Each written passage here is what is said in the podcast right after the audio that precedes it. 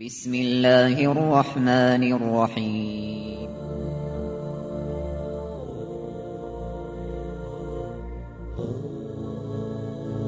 الرحمن العزيز الرحيم القوي السلام الكريم العظيم البصير العليم الحكيم الجبار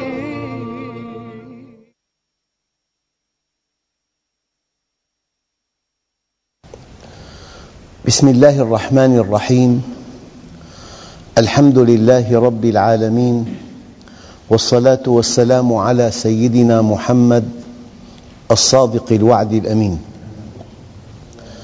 اللهم أخرجنا من ظلمات الجهل والوهم إلى أنوار المعرفة والعلم ومن وحول الشهوات إلى جنات القربات.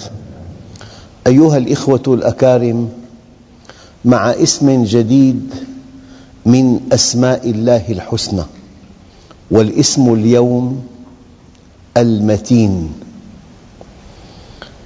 الله جل جلاله سمى ذاته العلية بالمتين وقد ورد هذا الاسم في آية واحدة في القرآن الكريم ورد معرفا بأل. في قوله تعالى إن الله هو الرزاق ذو القوة المتين. وقد ورد هذا الاسم أيضا في السنة من حديث عبد الله بن مسعود حينما قال أقرأني رسول الله صلى الله عليه وسلم إني أنا الرزاق ذو القوة المتين. أيها الإخوة المتين في اللغة صفة مشبهة باسم الفاعل للموصوف بالمتانة والمتين هو الشيء الثابت في قوته. أحيانا في قوة طارئة تزول أما القوة الثابتة الأبدية تعني المتانة. الشيء الثابت في قوته الشديد في عزمه وتماسكه والواسع في كماله وعظمته. ومتن يمتن متانة أي قوي مع صلابة واشتداد. ويلحق بمعنى المتين معنى الثبات. والامتداد. فيكون المتين بمعنى الواسع. الآن المتن من كل شيء ما صلب ظهره والجمع متون. تقول متن الحديث. وأصل المادة في اللغة يدل على صلابة في الشيء مع امتداد وطول. والمتن المنطقة الصلبة من الأرض والمرتفعة. أرض متينة أي صلبة ومرتفعة. والمتين الشيء الممتد الطويل مع الإحكام ومع القوة. والمتين على وزن فعيل. أيها الإخوة الآن إذا قلنا الله جل جلاله هو المتين هو الكامل القوة. في إنسان قوي لكن قوته ليست كاملة. أما جل جلاله ولله الأسماء الحسنى فادعوه بها الكامل القوة. الذي بلغت قدرته أقصى الغايات. ولا يعجزه شيء في الأرض ولا في السماوات. قوة ثابتة قوة مستمرة قوة ممتدة في أي مكان في أي زمان في أي عصر. والله هو المتين البالغ الشدة. فالله شديد القوة والقدرة. والله متم قدرته وبالغ أمره. أيها الإخوة أنت حينما تكون مع المتين تشعر بالقوة تشعر أن أحداً لن يستطيع أن ينال منك تشعر أنك في حفظ الله تشعر أنك في رعاية الله تشعر أنك في عين الله. بالمناسبة أيها الإخوة في قوله تعالى فإنك بأعيننا. يجب أن نعلم علم اليقين أن أية آية وجهت للنبي عليه الصلاة والسلام لكل مؤمن منها نصيب لكل مؤمن منها نصيب بقدر إيمانه واستقامته وإخلاصه. فإذا خاطب الله النبي عليه الصلاة والسلام وقال له فإنك بأعيننا أي برعايتنا بحفظنا بتأييدنا بتوفيقنا فيا أيها المؤمن لك من هذه الآية نصيب. حتى إذا قال الله عز وجل ورفعنا لك ذكرك. رفعنا لك ذكرك. وأنت أيها المؤمن حينما تخطب ود الله عز وجل يرفع الله لك ذكرك. حينما تخطب ود الله عز وجل يرفع الله لك ذكرك. أية آية تقرأها في القرآن الكريم وهي موجهة إلى النبي عليه أتم الصلاة والتسليم لك منها نصيب. بقدر إيمانك وبقدر استقامتك وبقدر إخلاصك. فالله هو المتين الكامل القوة الذي بلغت قدرته أقصى الغايات. ولا يعجزه شيء في الأرض ولا في السماوات. والله هو المتين البالغ الشدة. والله متم قدرته وبالغ أمره. متم قدرته وبالغ أمره. والله هو المتين المتناهي في المتانة. يؤثر في الأشياء ولا تؤثر به. والله هو المتين هو القوي في ذاته الشديد الواسع الكبير المحيط فلا تنقطع قوته ولا تتأثر قدرته. والله هو المتين هو القوي الشديد المتناهي في القوة والقدرة الذي لا تتناقص قدرته. أنت لاحظ إنسان بالستين غير بالأربعين كلما تقدمت به السن تناقصت قدرته. أيها الأخوة والله هو المتين الذي لا يلحقه في أفعاله مشقة. أنت قوي لكن هناك حدود لقوتك بعد جري 30 كيلومتر تصاب بالإعياء. فإذا قلنا الله متين يعني قدرته بالغة الشدة لا نهاية لها. والله هو المتين الذي لا يلحقه في أفعاله مشقة ولا كلفة ولا تعب. والله هو المتين أي بالغ القدرة وتامها وهو شديد القوة متين. هذه الشروح لاسم المتين إذا شرحنا اسم الله الذي سمى به ذاته العلية. إن الله هو الرزاق ذو القوة المتين.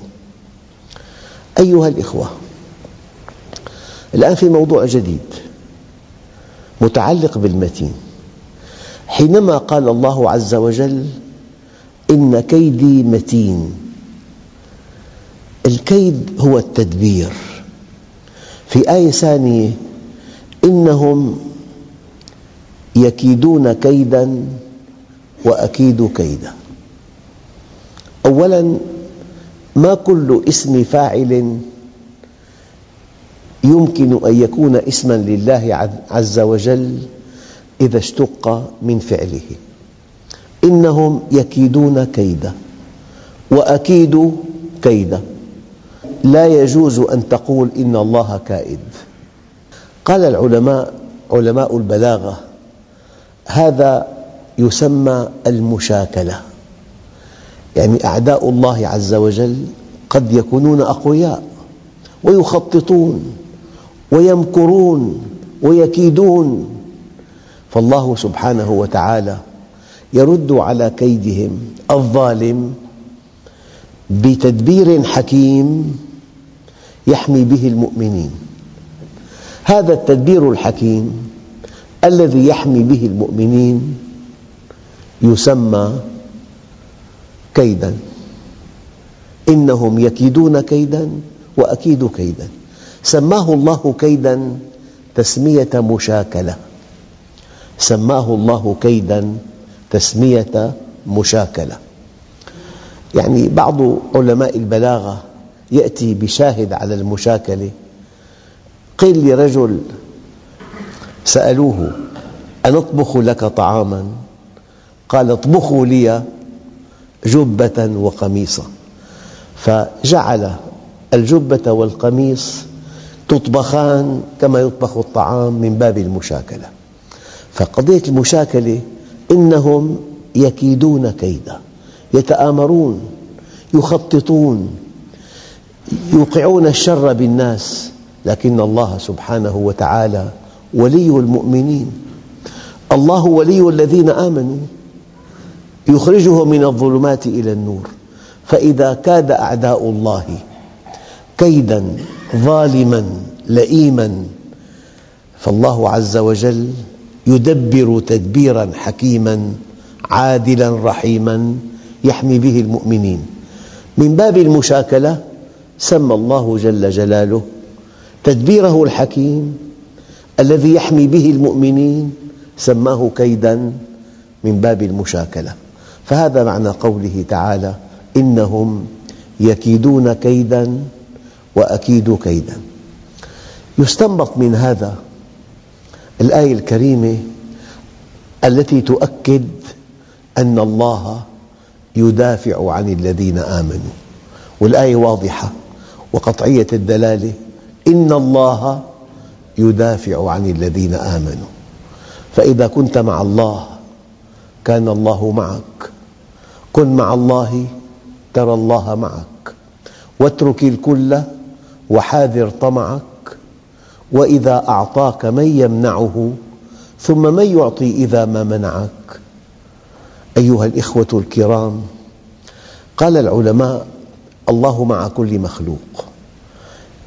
سمى العلماء هذه المعية معية عامة. وهو معكم أينما كنتم أي معكم بعلمه معكم بعلمه. لكن هناك معية خاصة. إذا قال الله عز وجل إن الله مع المؤمنين إن الله مع المتقين إن الله مع الصابرين. قال هذه معية خاصة. ما تعني المعية الخاصة؟ المعية الخاصة تعني تعني الحفظ والتأييد والتوفيق والنصر. لهذا أنا أقول دائما إذا كان الله معك فمن عليك وإذا كان عليك فمن معك إذا كان الله معك فمن عليك وإذا كان عليك فمن معك. ويا رب ماذا فقد من وجدك وماذا وجد من فقدك؟ ابن آدم اطلبني تجدني فإذا وجدتني وجدت كل شيء وإن فتك فاتك كل شيء وأنا أحب إليك من كل شيء.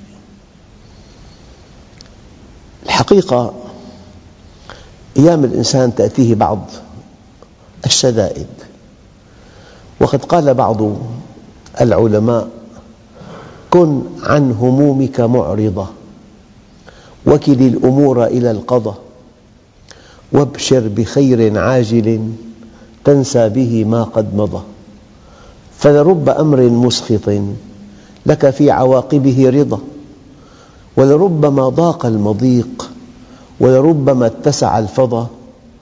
الله يفعل ما يشاء فلا تكن معترضة الله عودك الجميل فقس على ما قد مضى.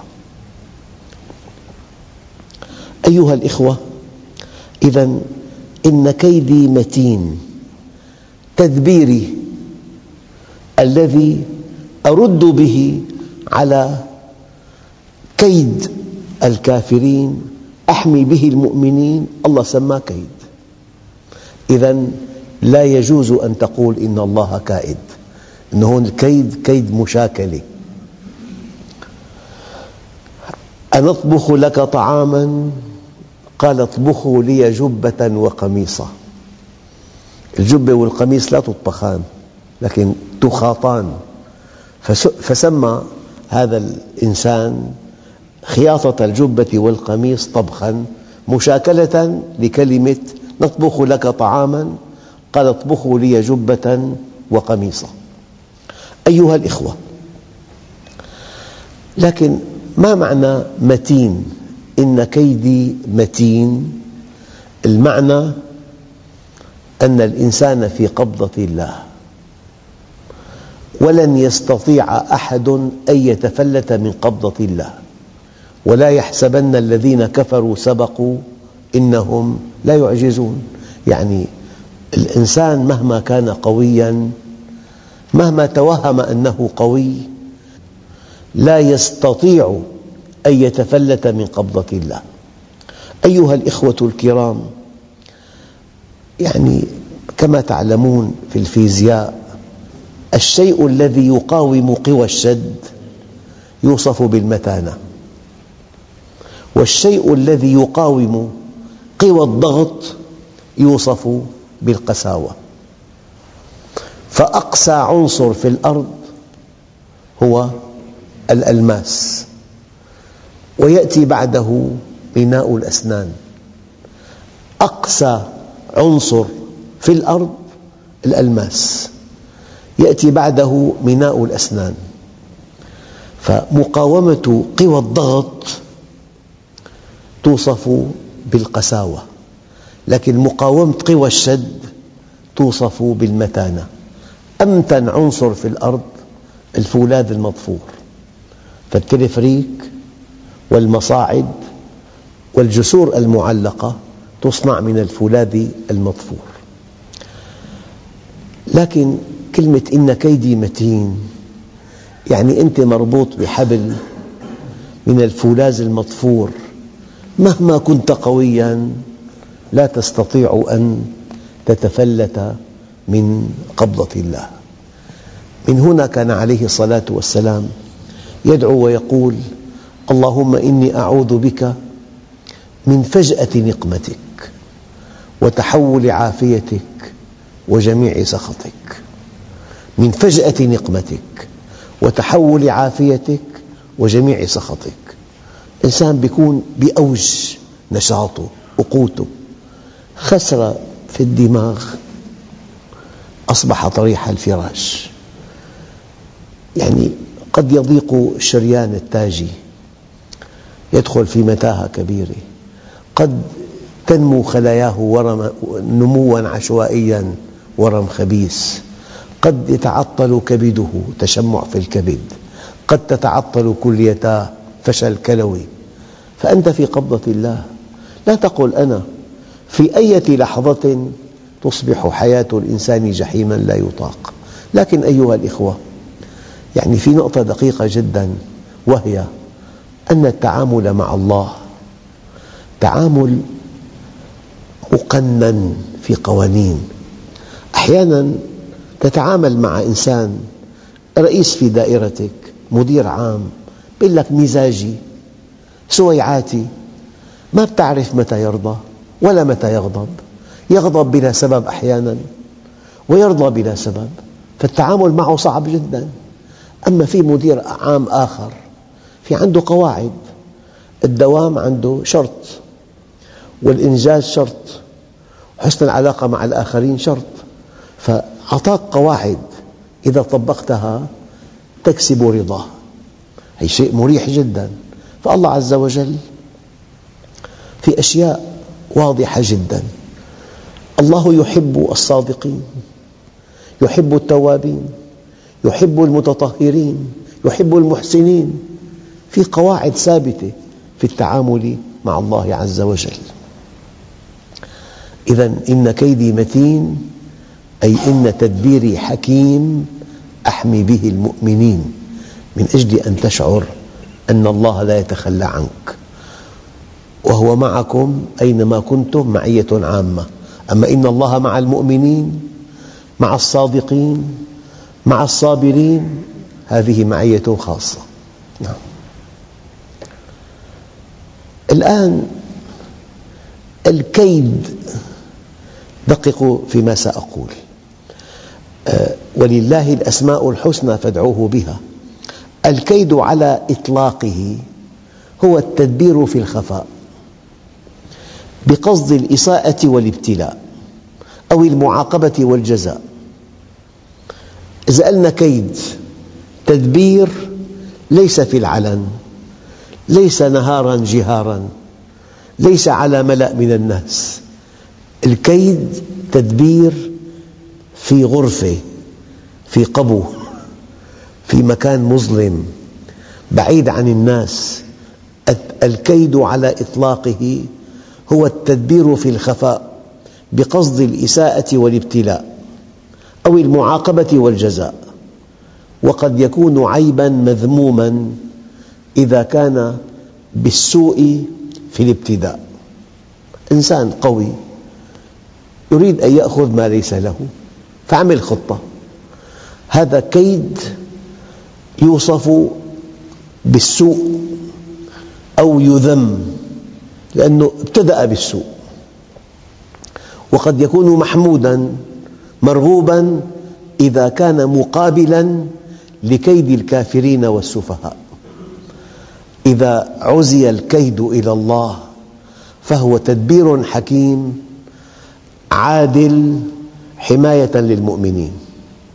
أما إذا عزي الكيد إلى البشر يكون جهة قوية تخترع مشكلة تخترع أزمة تخترع ببلد معين تطمع في ثرواته مشكلة طائفية تثيرها ثم تحتل هذا البلد. هذا كيد الكافر كيد يوصف بالذم والانحراف. قال فإذا كان الكيد عند إطلاقه كمالا في موضع. إذا قلنا كيد كمال في موضع ونقص في موضع آخر فلا يصح إطلاقه في حق الله من دون تخصيص. ما دام في كيد مطلق يكون مدحا تارة وذما تارة أخرى لا يصح أن ينسب إلى الله إلا أن تخصصه. أيها الإخوة وأملي لهم إن كيدي متين. الله عز وجل من يعني سننه أنه يهدي عباده لأنه تعهد بهداية عباده. وحيثما جاءت كلمة علي يعني على إذا جاءت مع لفظ الجلالة تعني الإلزام الذاتي وعلى الله قصد السبيل. يعني على الله أن يبين سبيل القصد. إن علينا للهدى. نعم. أي ألزم ذاته العلية بهدى خلقه. حتى لو أنه إنسان في واحد بالمليار من خير يسمعه الحق والدليل ولو علم الله فيهم خيرا لأسمعهم. أبدا. فحيثما جاءت كلمة على مع الذات الإلهية تعني أن الله ألزم نفسه بهداية الخلق. إذا حينما يقول إن كيدي متين أي إن تدبيري حكيم وإن هذا الإنسان المتفلت البعيد عن منهج الله ولو بدا قويا جدا ولو بدت قوته لا تقهر ما أهلك الله قوما إلا ذكرهم أنه أهلك من هو أشد منهم قوة. إلا عادا حينما أهلكها قال أولم يروا أن الله الذي خلقهم هو أشد منهم قوة؟ أي ما كان فوق عاد إلا الله. الآن النبي عليه الصلاة والسلام حينما تنزل النوازل والنوازل من سنة الله في خلقه. كان يقول لا إله إلا الله الرحمن الرحيم. شوف الله قوي وكامل. في إنسان قوي غير كامل وفي إنسان كامل غير قوي. لكن ولله الأسماء الحسنى فادعوه بها. الله عز وجل قوي وكامل. فكان عليه الصلاة والسلام إذا نزلت نازلة يقول لا إله إلا الله الرحمن الرحيم. لا إله إلا أنت سبحانك إني كنت من الظالمين. قال هذا دعاء. الثناء دعاء. سيدنا يونس لما وجد نفسه فجأة في بطن حوت فنادى في الظلمات أن لا إله إلا أنت سبحانك إني كنت من الظالمين. فاستجبنا له ونجيناه من الغم وكذلك ننجي المؤمنين. أيها الإخوة الكرام في درس قادم إن شاء الله نتابع شرح اسم الله المتين والحمد لله رب العالمين. بسم الله الرحمن الرحيم. الحمد لله رب العالمين والصلاة والسلام على سيدنا محمد الصادق الوعد الأمين. اللهم أعطنا ولا تحرمنا أكرمنا ولا تهنا آثرنا ولا تؤثر علينا. وصلى الله على سيدنا محمد النبي الأمي وعلى آله وصحبه وسلم والحمد لله رب العالمين الفاتحة